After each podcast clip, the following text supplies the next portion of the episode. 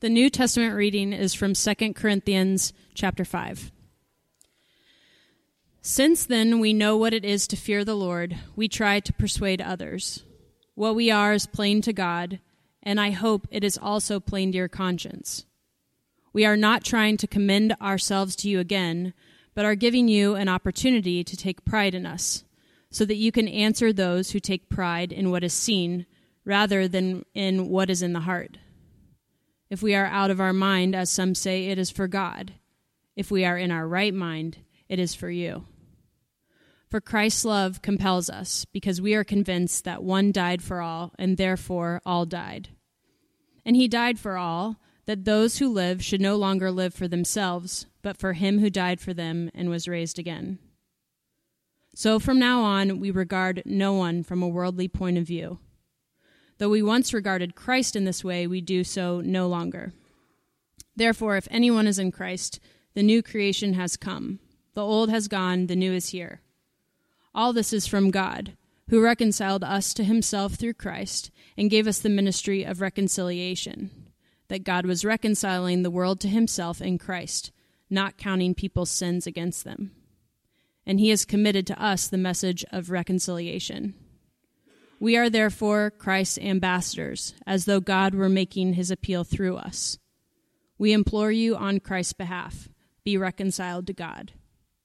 God made him who had no sin to be sin for us, so that in him we might become the righteousness of God.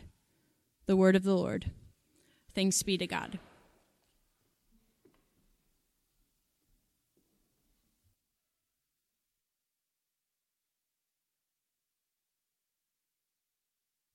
Our way through Paul's letters to the Corinthian church, and we've been doing this for quite a number of months, but we slowed down during the season of Lent, looking at just these 11 verses, and I'm not on. Thank you, Ben.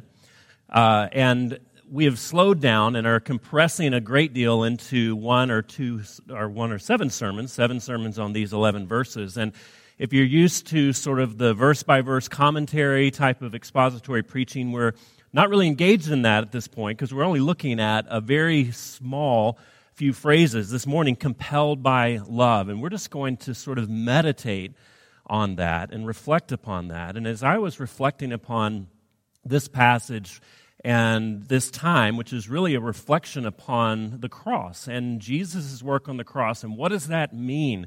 for us. I've been haunted or thinking on and off all week about the quote that I put in your worship folder from the perks of being a wallflower. We accept the love that we think we deserve. We accept the love we think we deserve. On one hand, on a purely surface reading, that just makes sense, doesn't it? it it's sort of obvious. And one thing that is common with vic- victims of abuse is that it's difficult for them to open themselves up again to be loved, open themselves up to people and receive love because understandably they don't want to be hurt again. And the fact that a person who is trying to love a victim of abuse is in all ways trustworthy and virtuous is almost immaterial. Why? It's because that initial hurt, that initial abuse, almost always creates messages of shame and messages of guilt and feelings of responsibility on the, per, on the part of the victim for the other person's wrong.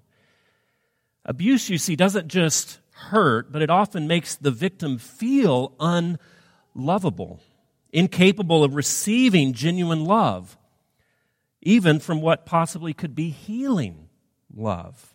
And this is not their fault, of course. This is a normal human defense mechanism. We sort of close down when we are abused to prevent ourselves from being vulnerable to further abuse. C.S. Lewis says in his meditation on love to love at all is to be vulnerable.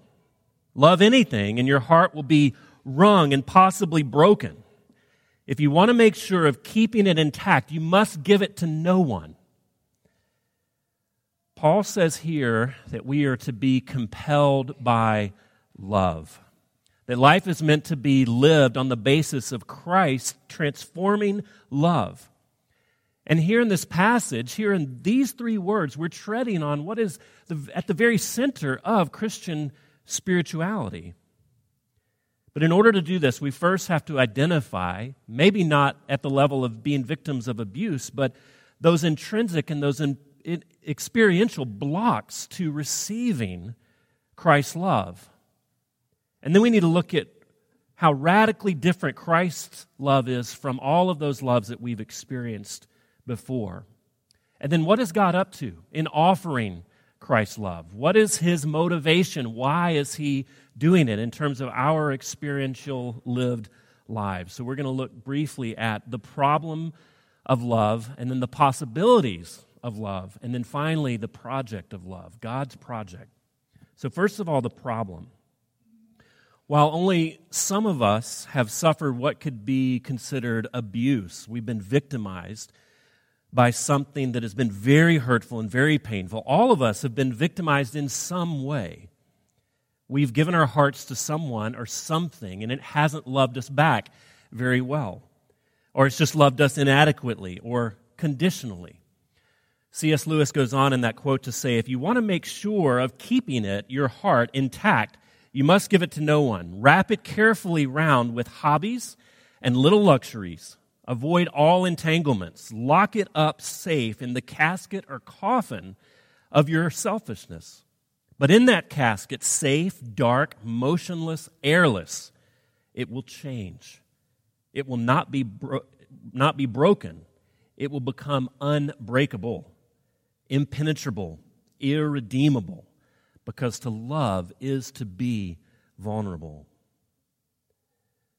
Now, this is a problem because few of us want to be vulnerable. We avoid vulnerability at almost every step in our lives. And certainly none of us enjoy being hurt. And we're reticent to put ourselves in places where we can be hurt. But we all have been. All of us. And so we come to God as He is offering love. We come haltingly we come defensively, we come suspiciously, we come carefully, opening up only part of our lives, only part of our hearts. Are you like all the others, God? If I open myself up to you, will you hurt me just like others have? And so we instinctually keep God at arm's length. And maybe, like me, we hope he does the same. We hope he keeps his distance. You see, I prefer dog, I prefer God as a cat and not a dog. And I still haven't figured out how to use this illustration without it being slightly irreverent, but I'm going to charge ahead because I think it works. If a cat lives in your house, it's present, you know it's there, you interact with it to some degree, but there's not a great deal of, shall we say, emotional warmth between you and your cat. Cats are content to sit on the couch and be alone and just lick themselves but therefore they're clean.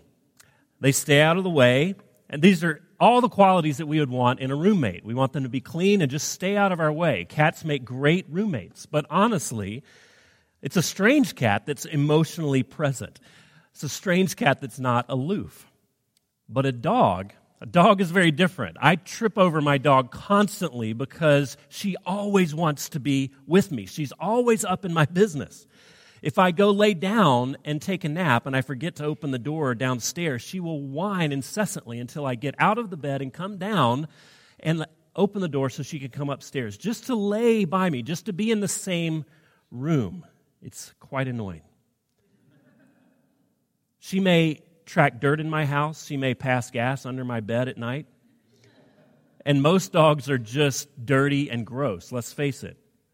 But if you're depressed, if you're sad, if you're disappointed, there's no one your dog wants to be with more than you. Even if you're mean to your dog, the dog follows you around. Now, I'm totally a dog person. We have two. But when it comes to God, I'm not. I'm a cat person. I would rather him be a cat and just stay a bit aloof. Be available when I need him.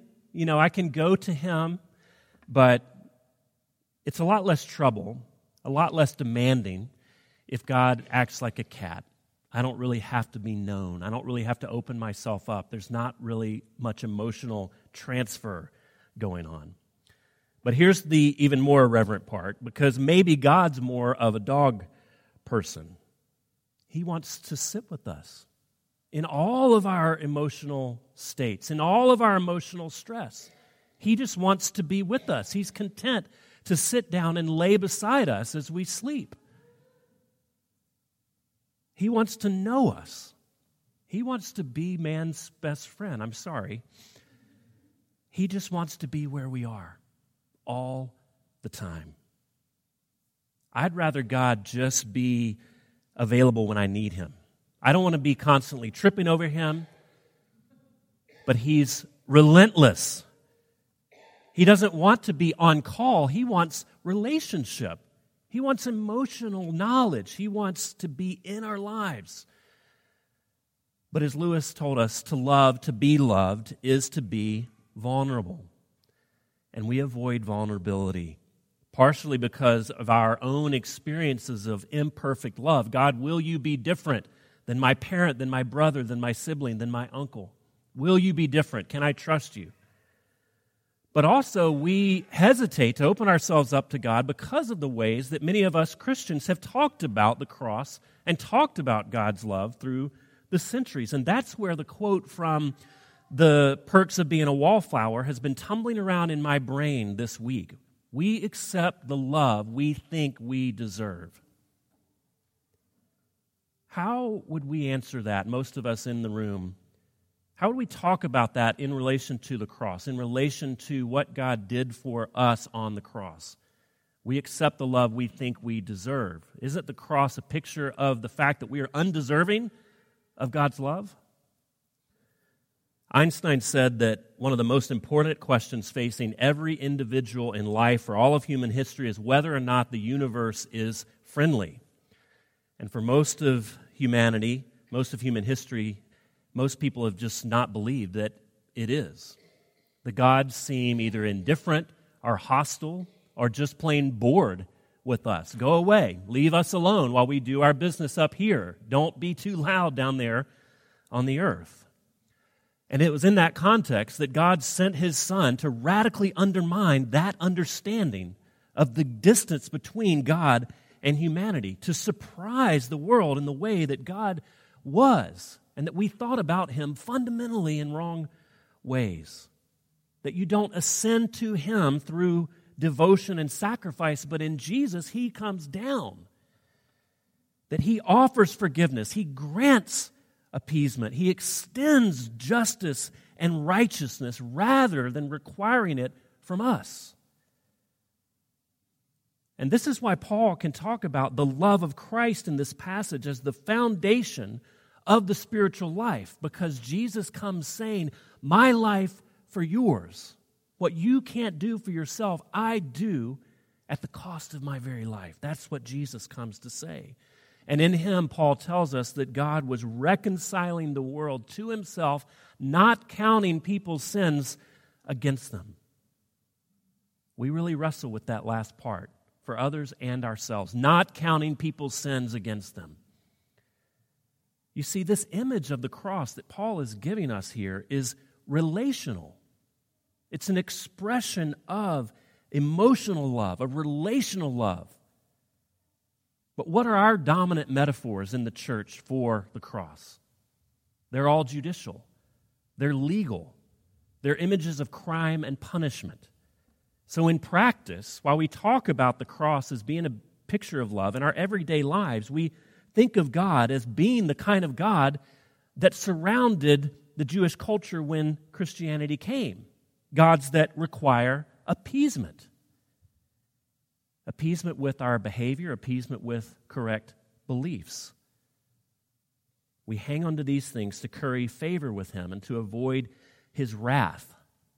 It's wrath avoidance, not being compelled by love. Thinking that He keeps us in our faith, by, in our place, by continuing our initial distress. And so we look at the cross and we don't see love, but we see anger, we see wrath, we see accounting, we see punishment. So we keep on trying at this appeasement project. Have we done enough? Have I been good enough? Have I believed the right things deeply enough and with all of my strength? And maybe more foundationally, am I lovable. We receive the love that we think we deserve. And so, therefore, we live in fear. We live aloof from God. We refuse to be vulnerable. But the cross opens up. That's the problem of love. The cross opens up the possibilities of love. I'm convinced that this aloofness, this relationship based upon fear and appeasement, is not the type of relationship that God wants with you, with me. He wants the intimacy of friendship, companionship, not our continued distress, not our fear. The cross, you see, is not simply transactional, but it's invitational. It's not simply transactional. God was doing that which was required of God to pay off our sin debt. It is invitational. God wants to be with you, He wants to be present in your life. It's a gesture, friends, of breathtaking love. Through it, God is trying to undermine and eliminate our fear of Him. Our appeasement project. He is trying to say in the cross, quit it, stop it. We're done with that. We're done with accounting. Not counting your sins against you any longer. So therefore, come and be in relationship, be in friendship with God not to manipulate us and keep us in debt. He offers his love as the one thing in the universe capable of making an otherwise hostile cosmos into a friendly home for all of us. It is the only kind of love that can disabuse us and draw us out of our self protective states and convince us that it's okay to be vulnerable to be fully present, to be ourselves in His presence. This is, in fact, the great distinction between the love of the Christian God, of Christ's love, between the other ways that people have talked about who God is and how He relates to humanity. There are no strings attached to God's love. God simply loves humans God simply loves the world, you included. He created for us, He created us for a love relationship with Him. And nothing we can do, nothing that we cannot do, changes that love that He bears for us and holds on militantly for us. Brennan Manning says the God of Jesus Christ is the only God that man has ever heard of who loves sinners. He loves sinners, He redeems failures. He delights in second chances and fresh starts. The psalmist tells us that his mercies are new every morning. Think about that this week. If there's one thing, wake up in the morning and ask, what does that mean for me this morning? His mercies are new for me this morning. He never tires of pursuing lost sheep. He never tires of running down the road to embrace his prodigal children. He won't be convinced to leave us alone. He's not a cat, and that's scary. Because he's not content to only be present when we're presentable. He's not content to just be present on our terms, when we have space in our lives. But like a dog, sorry, his love is irrepressible. It's irrepressible. Even when we don't return His love, He keeps meeting us at the door, wanting more of us, wanting to remind us of His irrepressible love for us. The Christian God of grace stands in stark contrast to the vindictive, threatening, often capricious gods of the ancient world. Only the Christian God cherishes human beings. While everything tells us that the universe must be organized based upon the principle that you get what you deserve. Everything tells us that. We're beholden to that idea, but at the same time, it terrifies us, right? Who wants to live in that world? Who wants to be in relationship with a God like that? And if you're here exploring Christianity and that has been your image of God, this transactional God, the one that you're supposed to be afraid of, you should reject it. And that's not how God is. The Christian God cherishes, cherishes human beings. He is not a God of accounting, of you getting what you deserve. God is not a projection of our own image on the con- cosmos. He is different from anything that we could have imagined. He offers us forgiveness and lasting embrace. And He gives us healing. Why? Finally, what is the project? And why, beyond the fact that this is in His character to love, that the Trinitarian God is constantly giving and recirculating love before humanity ever existed. Beyond that, what is his project in us? What if our dominant metaphor for salvation wasn't courtroom, but it was hospital? What if the way we talked about the cross wasn't, first of all, transactional and judicial, but it was healing, it was hospice, it was care, it was physician? What if the cross wasn't, first of all, about parsing legal culpability, but making you well, making you whole? Then the project of love, the point of God's love, is to remake us all in His image of love. The point of God's love is to remake all of us in His image of love. The point of the spiritual journey is not the acquisition of knowledge, it's not technique, and it's not simply to be made right. It's not simply to be legally justified, but it is to become like Him. In other words, it's to be compelled by love, just as God is compelled by love to be with us and to love us and to grant us mercy. You see, that's Paul's primary point that he's making here, right? That we are to live a life that is compelled by love in reflection of the God who is compelled by love. And Jesus reminds us of this in his Sermon on the Mount that we are to be compassionate just as God the Father is compassionate. God wants to make his life ours, his love ours. He wants us to be more and more like him, more and more characterized by love. But how do we do that? How do we go about becoming like him in love? How do we move away from the slavery to our own self interest and preoccupation? And from spiritual practices, frankly, that leave us more prideful than we were when we started? Do we pray harder? Do we try harder? I'm going to do it this time. I'm going to love my neighbor. I'm going to love God. It doesn't work, does it? Do we memorize bigger theological words Then we fall in love with God? The problem with all of these solutions and the solutions that we normally come up, of course, is that they're all self focused. They're all asking, What can I do? They're all focused upon either our failures or our successes, my diligence, my feelings, my effort.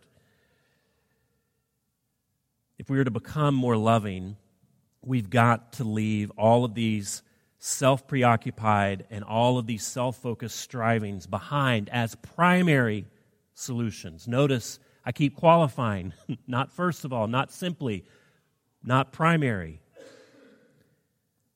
Love is not a result of discipline and striving. It is unfortunately for us all a product of dying.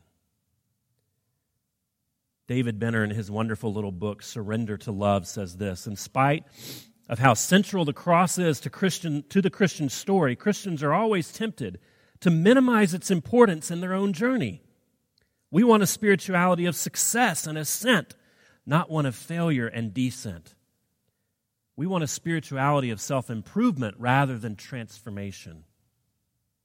But the way of the cross is the way of descent, abandon, and death. This is the foolishness of the gospel. The conversion of the heart that lies at the very center of Christianity begins at the cross. It involves meeting God's reckless love at the cross. Not encountering simply a judicial solution to the problem of our sin and human sin. The cross, you see, is not the closing argument in a courtroom drama, but it's a picture of God's profane love for the world. And it's only when we come back to the cross over and over in the midst of our sin and failure, rather than in our success and self improvement, that the assertive self begins to die. It's only when we realize that He sees us at our worst and yet He still gives us His best, His very own Son, that we can begin to see other people at their worst and grant them mercy and grant them our best. Leaving aside the theological categories just a moment of merit and justification and expiation and propitiation. I know what all of these mean. I've been to seminary, and they're important. Leaving them aside just a moment, Jesus looks upon you and says, You are worth my love. He looks upon you and says, You are worth my life. You deserve my attention. You are entitled to my healing. Friends, that's a scary thought because we're beholden to the accounting system, right? You get what you deserve. And we're also beholden to theological systems that talk about God as if He is a God to be appeased, just like all of the other gods. It's uncomfortable for us to come into His presence vulnerable, based upon His grace alone, based upon the declaration of His friendship alone, not because of our striving and our effort and our accomplishments. We're beholden to that. But honestly, doesn't it terrify you? It terrifies me. Don't we want rather to meet with a God who says, I want to be with you because I made you? And we're going to deal with that sin stuff, and we're going to make payment for that, and we're going to cancel your debt. But primarily, can you look at the cross and see it as a demonstration of His unabashed love for you, his irrepressible love for you, because you accept the love you think that you deserve. Let's pray. Father God, as we wrestle with what are deep theological quandaries, how can we be fit to come before you? That the cross is the elimination of our sin and our guilt and our shame, and we need it that we can't come before you without it, that we can't merit ourselves into your pleasure, we can't earn our way into your forgiveness. Father, help us hold on to all of those things that are essential to the gospel and essential to the historic faith, while at the same time understanding that you lead by love and that you want us to be loved and to experience your love. Father, help us to rest in it individually, as a church, as families here in our workplaces, in our dorm rooms, in our apartments, in our homes. Father, help us to be people that rest in your love and therefore willing more and more each day to be vulnerable with you and with others. We pray in Jesus' name. Amen.